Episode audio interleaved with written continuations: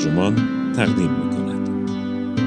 هنر ژاپنی سخت گوشی در خواب این تیتر یادداشتی است نوشته بریجیت استگر که در بی بی سی منتشر شده و وبسایت ترجمان آن را با ترجمه نجمه رمضانی ترجمه و منتشر کرده است.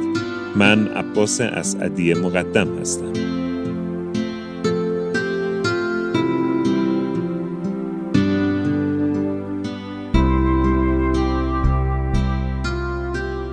معروف است که ژاپنی ها اصلا نمیخوابند. خودشان هم خیلی به این مسئله اعتقاد دارند ولی اگر چند وقتی را در ژاپن بگذرانید به طور دائم با آدمهایی روبرو می‌شوید که در ایستگاه مترو روی نیمکت های خیابان یا توی جلسه و سر کلاس خیلی شیک و مجلسی خوابیدن چطور فرهنگی که کم خوابی را ستایش می‌کند اینقدر با خوابهای وسط روز راحت کنار میآید مطالعه جدید نشان می‌دهد خواب موضوع فرهنگی پیچیده است که در هر فرهنگ معانی و ایدئولوژی های خاص خودش را دارد. ژاپنی ها نمیخوابند. این چیزی که همه می‌گویند به خصوص خود ژاپنی ها اما واقعیت ندارد. با این همه در مقام گزاره‌ای فرهنگی و جامعه شناختی خیلی جذاب است. در طول اولین اقامتم در ژاپن در اواخر دهه 1980 بود که برای اولین بار با این دیدگاه های جالب درباره خواب مواجه شدم. در آن زمان ژاپن در اوج اقتصاد حبابی مرحله ای از شکوفایی غیرعادی و نامطمئن بود. به همین نسبت زندگی روزمره پر تکاپو بود. مردم برنامه خود را با کارها و قرارهای کاری در وقت استراحت پر می کردند و تقریبا وقتی برای خواب نداشتند. سبک زندگی این دوره به خوبی در یکی از شعارهای تبلیغاتی همان زمان خلاصه می شود. تبلیغی که در آن فواید یک نوشیدنی انرژیزا ستوده می‌شد. می‌تونی 24 ساعته مبارزه کنی؟ تاجر؟ تاجر؟ تاجر ژاپنی؟ بسیاری این اعتراض را به زبان آوردند که ما ژاپنی ها عقل نداریم که اینقدر کار می‌کنیم. اما می‌شد در این اعتراض ها نوعی حس افتخار به سخت کوشی و در نتیجه برتری اخلاقی بر باقی انسانها را نیز مشاهده کرد. با این همه من در رفت آمدهای روزمره خود آدمهای زیادی را می‌دیدم که در مترو چرت می‌زنند. برخی حتی ایستاده خوابشان می‌برد و این صحنه ها برای هیچ کس هم عجیب نبود. به نظرم آمد این دیدگاه متناقض است.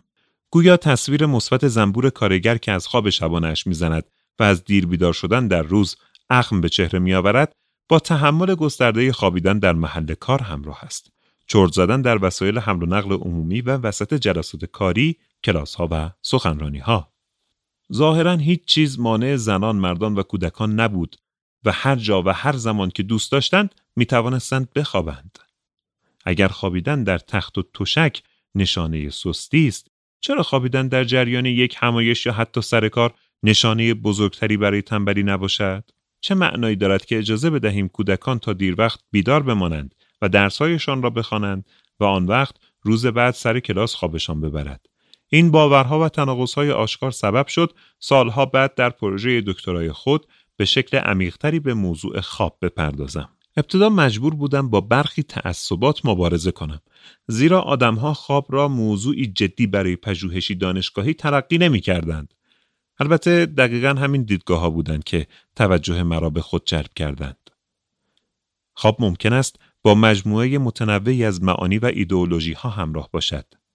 تحلیل نظم و ترتیب خواب و گفتمان ایجاد شده درباره آن آشکار کننده دیدگاه ها و ارزش های پنهانی است که بستری را ساختند که در آن خواب ساماندهی شده و درباره آن بحث می شود. طبق تجربه من همین رویدادهای روزمره و ظاهرا طبیعی که عموم مردم درباره آنها نمیاندیشند ساختها و ارزشهای یک جامعه را آشکار می سازند. تصور اغلب ما این است که اجدادمان هماهنگ با طبیعت با تاریکی هوا میخوابیدند و با طلوع آفتاب بیدار می شدند. اما مسئله زمان خواب هیچ وقت اینقدر ساده نبوده است چه در ژاپن و چه در دیگر نقاط جهان. شواهد مستند نشان می دهند که حتی پیش از اختراع لامپ های الکتریکی بعضی ها اطرافیان را سرزنش می کردند چون تا دیر وقت برای گفتگو نوشیدن یا دیگر لذت ها بیدار می ماندند.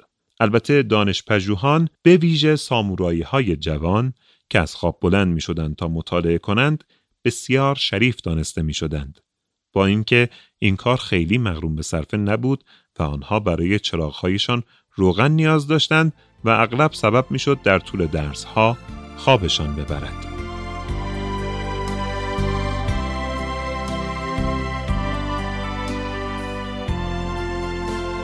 در منابع تاریخی به ندرت درباره چرت زدن بحث می شود. گویا این پدیده معمولا بدیهی انگاشته می شده است. خوابیدن در مکانهای عمومی تنها زمانی ذکر می شود که این چرت زدن بهانه وقوع ماجرایی خندهدار شده باشد. مثلا زمانی که کسی اشتباهی بخشی از یک سرود را در جشن می‌خواند و حواسش نیست که وقتی خواب بوده دیگران از آن بخش گذشتند. همچنین ظاهرا مردم از سر کار گذاشتن کسانی که ناگهان خوابشان میبرده لذت میبردند. از سوی دیگر واضح است که سهرخیزی نوعی فضیلت به شمار می‌رفته. دست کم از زمان معرفی کنفوسیوسیسم و بودیسم اینطور بوده است. منابع نشان دهنده وجود نگرانی زیادی درباره برنامه کاری کارمندان دولت در عصر باستان است. اما از قرون وسطا به بعد سحرخیزی در تمام اخشار جامعه اعمال شد و دیرخوابی و سحرخیزی عبارتی برای توصیف فضلا بود. مسئله جذاب دیگر همخوابی است. در بریتانیا اغلب به والدین گفته می شود که باید حتی برای نوزادان خود اتاق خواب جداگانه آماده کنند تا بچه ها بیاموزند مستقل بخوابند و برنامه خواب منظمی داشته باشند. در مقابل در ژاپن والدین و پزشکان اصرار دارند که همخوابی با کودکان دست کم تا زمان مدرسه برای آنها اطمینان بخش است و کمک می کند بزرگسالانی مستقل و از نظر اجتماعی باثبات باشند. شاید این هنجار فرهنگی است که سبب می شود ژاپنی ها بتوانند حتی در بزرگسالی در حضور دیگران بخوابند. بیشتر ژاپنی ها اظهار می کنند که در جمع بهتر میخوابند تا در تنهایی. این تأثیر را می‌شد در بهار 2011 مشاهده کرد. پس از آنکه سونامی بزرگ چندین شهر ساحلی را در هم کوبید، بازماندگان مجبور بودند در چادر بمانند. جایی که دهها یا شاید صدها فرد دیگر هم بودند و محل زندگی و خواب همه مشترک بود. بازماندگان توصیف می‌کردند که علیرغم درگیری ها و مشکلات مختلف داشتن جای خواب مشترک نوعی آسایش برایشان فراهم کرده و کمک کرده به آرامش برسند و نظم خواب خود را باز یابند. البته این تجربه خوابیدن در حضور دیگران در کودکی به تنهایی برای توضیح تحمل گسترده حاضرخوابی دیگران به ویژه در مدرسه و سر کار کافی نیست. پس از چندین سال پژوهش در نهایت دریافتم که در سطحی خاص حاضرخوابی اصلا خواب به شمار نمی رود. حاضرخوابی را نه تنها با خواب شبانه متفاوت می دانند بلکه ظاهرا با چرت عصرگاهی یا چرت در طول روز برای بازیابی انرژی هم فرق دارد. چطور می توان از این پدیده سر درآورد؟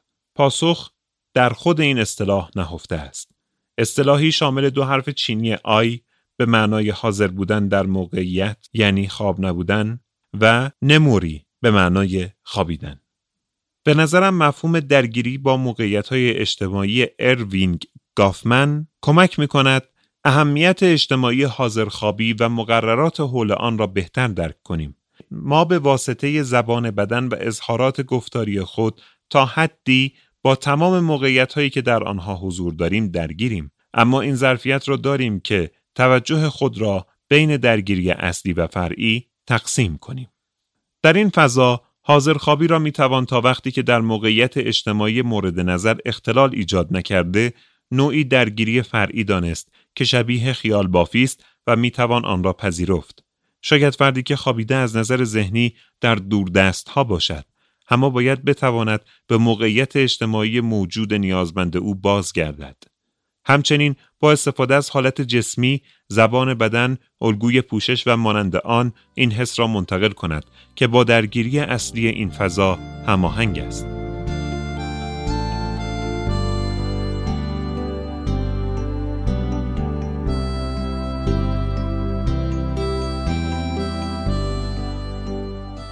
حاضرخوابی در محل کار مسئله حائز اهمیتی است. در اصل انتظار می رود در محل کار توجه و مشارکت فعال داشته باشیم. ولی به خواب رفتن نوعی حس بیمیلی را القا می کند و اینکه فرد از مسئولیت های شانه خالی می کند البته برخی نیز این پدیده را حاصل خستگی از کار می دانند. شاید بتوان این رفتار را اینگونه توجیه کرد که جلسه ها اغلب طولانی و در آنها فقط باید به گزارش های رئیس گوش داد. تلاش فرد برای حضور در جلسه به خودی خود معمولا ارزشمندتر از نتیجه آن است. فردی آگاه یک بار به من گفت ما ژاپنی ها روح المپیکی داریم یعنی صرفا شرکت در مسابقات اهمیت دارد سخت کوشی که نشانه ساعات متمادی کار و فداکاری کامل فرد است به مسابقه الگوی اخلاقی مثبتی در ژاپن ستوده می شود کسی که رغم خستگی و بیماری می کوشد سر قراری حاضر شود سخت کوشی خود را ثابت می کند و نوعی حس مسئولیت و تمایل به فداکاری را نشان می دهد. فرد با غلبه بر ضعفها و نیازهای جسمی از نظر اخلاقی و ذهنی تقویت و پر از انرژی مثبت می شود. دیگر قابل توجیه است اگر در نهایت به سبب خستگی یا سرماخوردگی یا مشکل جسمی دیگری نتواند در مقابل خواب مقاومت کند. به این ترتیب می شود حمله دیو خواب را مسئولانه در نظر گرفت. گذشته از اینها خضوع هم ارزشی والاست. در نتیجه فرد نمی‌تواند به سخت کوشی خود مغرور باشد و این مستلزم خلق روش های ظریفی برای کسب پذیرش اجتماعی است.